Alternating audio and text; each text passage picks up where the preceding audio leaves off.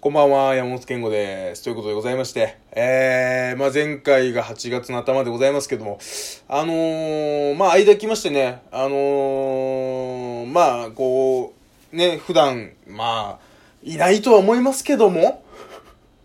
あの、僕のね、このラジオトークとか、まあ、いろいろこう聞いていただいている方は、あのー、わかると思いますけど、まあ、僕、来年ね、ちょっと、彼女と同棲するっていうことがあって、まあ、その先に結婚っていうことがあるんですけど、あのー、その上でね、えー、前回か、前々回ぐらいに話したのかな、あの、彼女の実家に挨拶しに行って、で、まあ、その話はしたんですけど、えー、先々週ぐらいに、あの、ついにあの、僕の実家の方にね、あの、挨拶しに行ったんですけど、その話はしないっす。その話はしないっす、別に。さして、さして面白いことなんかなかったんで。うん。あ、一個言うならば、一個言うならば、あのー、まあ、話の中で、まあまあまあ、自分とその彼女の関係性とかも全然何も喋ってこなかったから、まあ、こういう人がいるっていう話もしなかったから、自分の彼女の関係性とか今までのことこういうことがあって、こうでこうでこうでこういう、うあのー、流れがあって、今同性っていうところまで話進んでますよ、みたいな。話をして、ど、なんなんですかね？ど、どこで道を間違えたのか、途中であの、なんかその、別れ際？その別れる、別れるって、いざ別れるってなったら、ね、うちの息子に殺されないように気をつけてね、みたいなのを、母親が彼女に言うみたいな。なんか知らないですけど、話が飛びすぎて急に僕、犯罪者にされたんですよ。何だったんかなっていう。なんかわかんないですけど、なんか、何なんですかね、僕の、その、ストーカー性みたいなのを何か心配してるのか何なのか知らないですけど、えー、まあ否定できないところもあるんでね、なんともいいですけど、まあ、さ、あの、そんな、人の命を奪うとか、そんなこと僕しないんでね、えー、やったとして、あのー、アドレス帳からその連絡先を消しては復活させ、消しては復活させぐらいの、ツイッターをちょっとフォローしてはフォロー外してみたいな、ぐらいのことはしますよ。うん。まあそれがぐらい、ぐらいっていうことなのかちょっとわかんないですけど。まあそんな話と、あと、あとなんかな？うーん、それぐらいかな？うん。なんか言いよどんだりもしますよね。うん、なんかいろいろ、ちょっとなんかどうなんかな。あ、あの、あれ、あれ、あれがありました。あの、僕、彼女とね、知り合った、あのが、ネットでなんですよ。ね、ネットで知り合って、あのこう、付き合いだしてそこまでたどり着いてるんですけど、あの、まあ、それをなんかこう説明さ、その相手の実家行った時もそうですし、今回の実自分の実家もそうなんだけど、親にさ、ネットで知り合いましたってなかなか言いにくいじゃん？言いにくいじゃん。でも、僕は埼玉に住んでて、彼女は愛知に住んでて、で、年齢も全然違うし、5歳差なんでね、僕の方が5歳上なんですけど、っていうのもあるし、な、もう接点が何にもないんですよ。だから、どこで知り合ったのって話必ずなるんですけど、まあネットで知り合ったっていうのをなんか遠回し遠回しに言うんですよ。あのー、えっ、ー、と、何？な、まあこれ、ちょっとリアルに今、今からね、こう親に、こう彼女と知り合った経緯を説明するくだりをやりますけど、今からやりますけど、あの、なんか、去年の6月ぐらいかな、あのー、こう、洗い物してて、洗い物しててね、あのー、なんかその、スパゲティ食べた後の、このフォークとかスプーンに粉チーズがすっごいこびりついてて、それをあたし、あら、洗い落としにくいな、みたいなのを思ってて、で、でそれを、なんかな、なんか世界中にちょっと叫んだのかな？うん。なんかこう、今の時代ね、いろいろできるじゃない？なんかそれで、世界中に、まあ、つぶやくとかじゃないよね。もう世界中にもう絶叫したのかな？うん、したら、彼女がね、あの、いや、カレーの鍋の汚れのが落としにくいみたいなのを突っ込んできて、突っかかってきて、そっからだよね、みたいな話し方をするんですよ。遠回し遠回しじゃないですか。あの、実家から帰る電車の中で彼女が、普段は思わないけど、あの、毎回思うけど、その出会った時の話をしてる時、ほんと話し方下手だよねっていう。ガチのダメだし。僕に対して、あの、話し方でダメ出しって初めてやられた。一年今日、知り合いですけど、知り合ってから一年今日、付き合ってから半年以上経ってますけど、まあ、その、喋るということとか、そういうこ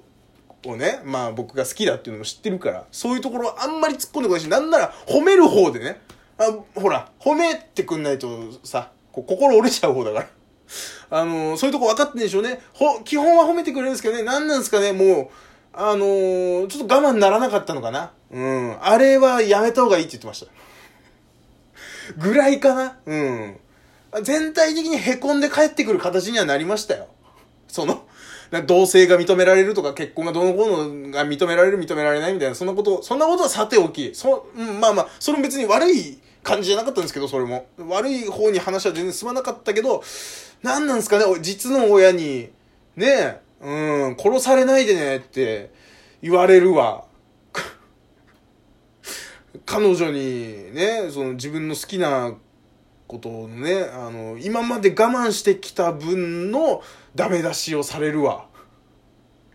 散々でしたよ。だからこの話はしません。もうしちゃったけど。そうやって言いながらしちゃってるはいるんだけども。まあなんすかね、こう、なかなか最近ラジオトークもなんか全然やらないですけど、あの、ラジオトークなんか今ね、なんかやってるじゃないですか、M、MBS ラジオとなんかコラボして、なんか番組をやる上で、な、な、なんですかなんかその、ぼ、募集しているみたいな。もうなんか曲紹介をしてくださいみたいな、なんか変、変なやつやってるじゃないですか。どうなんですか？皆さんのモチベーション的に MBS ラジオだってなるんですか？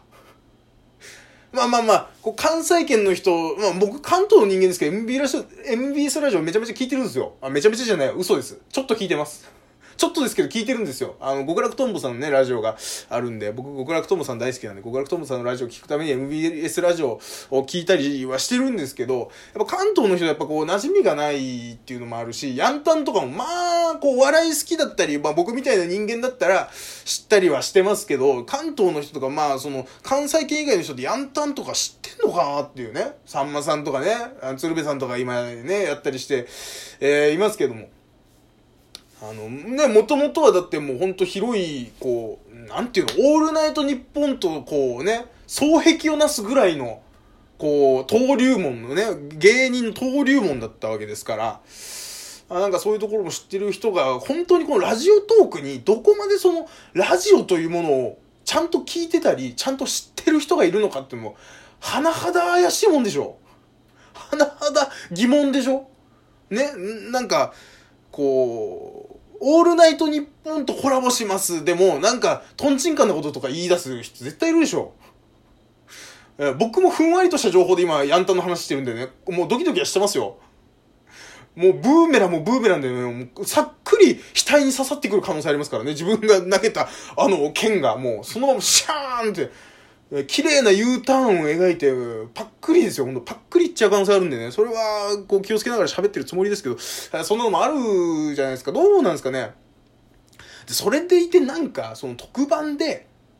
なんか、何？なんかそのさ、えっ、ー、と、ラジオトーク内の音源を流すみたいな特番をやりますみたいな話なわけ。え？何それ何それバカか そんなさ、スタジオに呼んだらいいんじゃないの？赤坂にもあるでしょ。コーズさんが、コーズさんがね、毎日座ってると同じみの赤坂の MBS のスタジオもあるでしょ？ね。まあ、関西圏の人は関西で行けばいいしさ。なんかさ、いや、わかるよ、わかるけどさ、ラジオトークのさ、もうその音質でね、あの、あの、ラジオトークの音源をわざわざ、ね、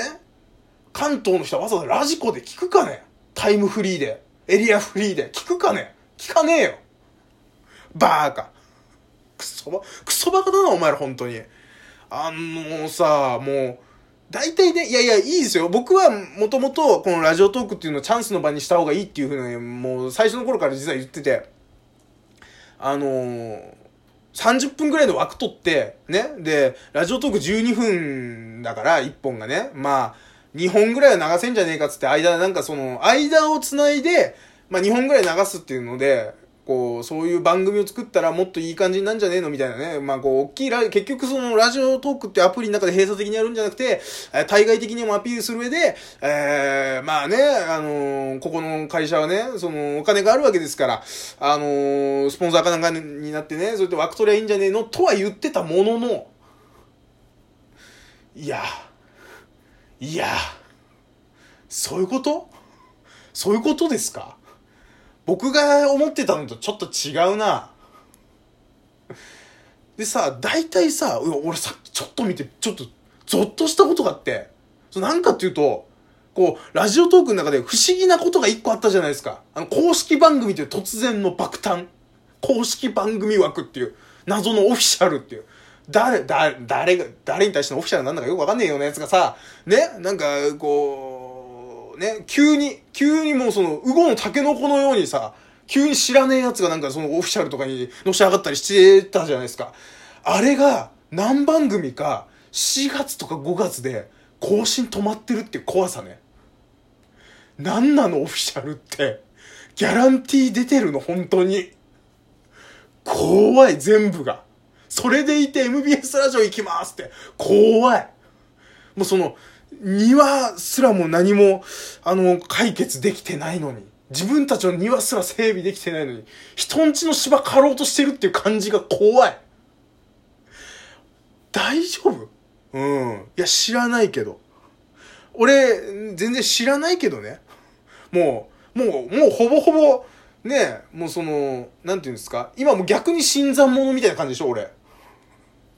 結構最初期の頃からいますよ、私。ラジオトーク始まって1年経つそうですけど、1年前から私やってますけどね。うーん、まあもういいわ。頑張ってください、皆さん。えー、ね。MBS を目指して頑張ってください。彼女から LINE が来たんで終わります。さよなら。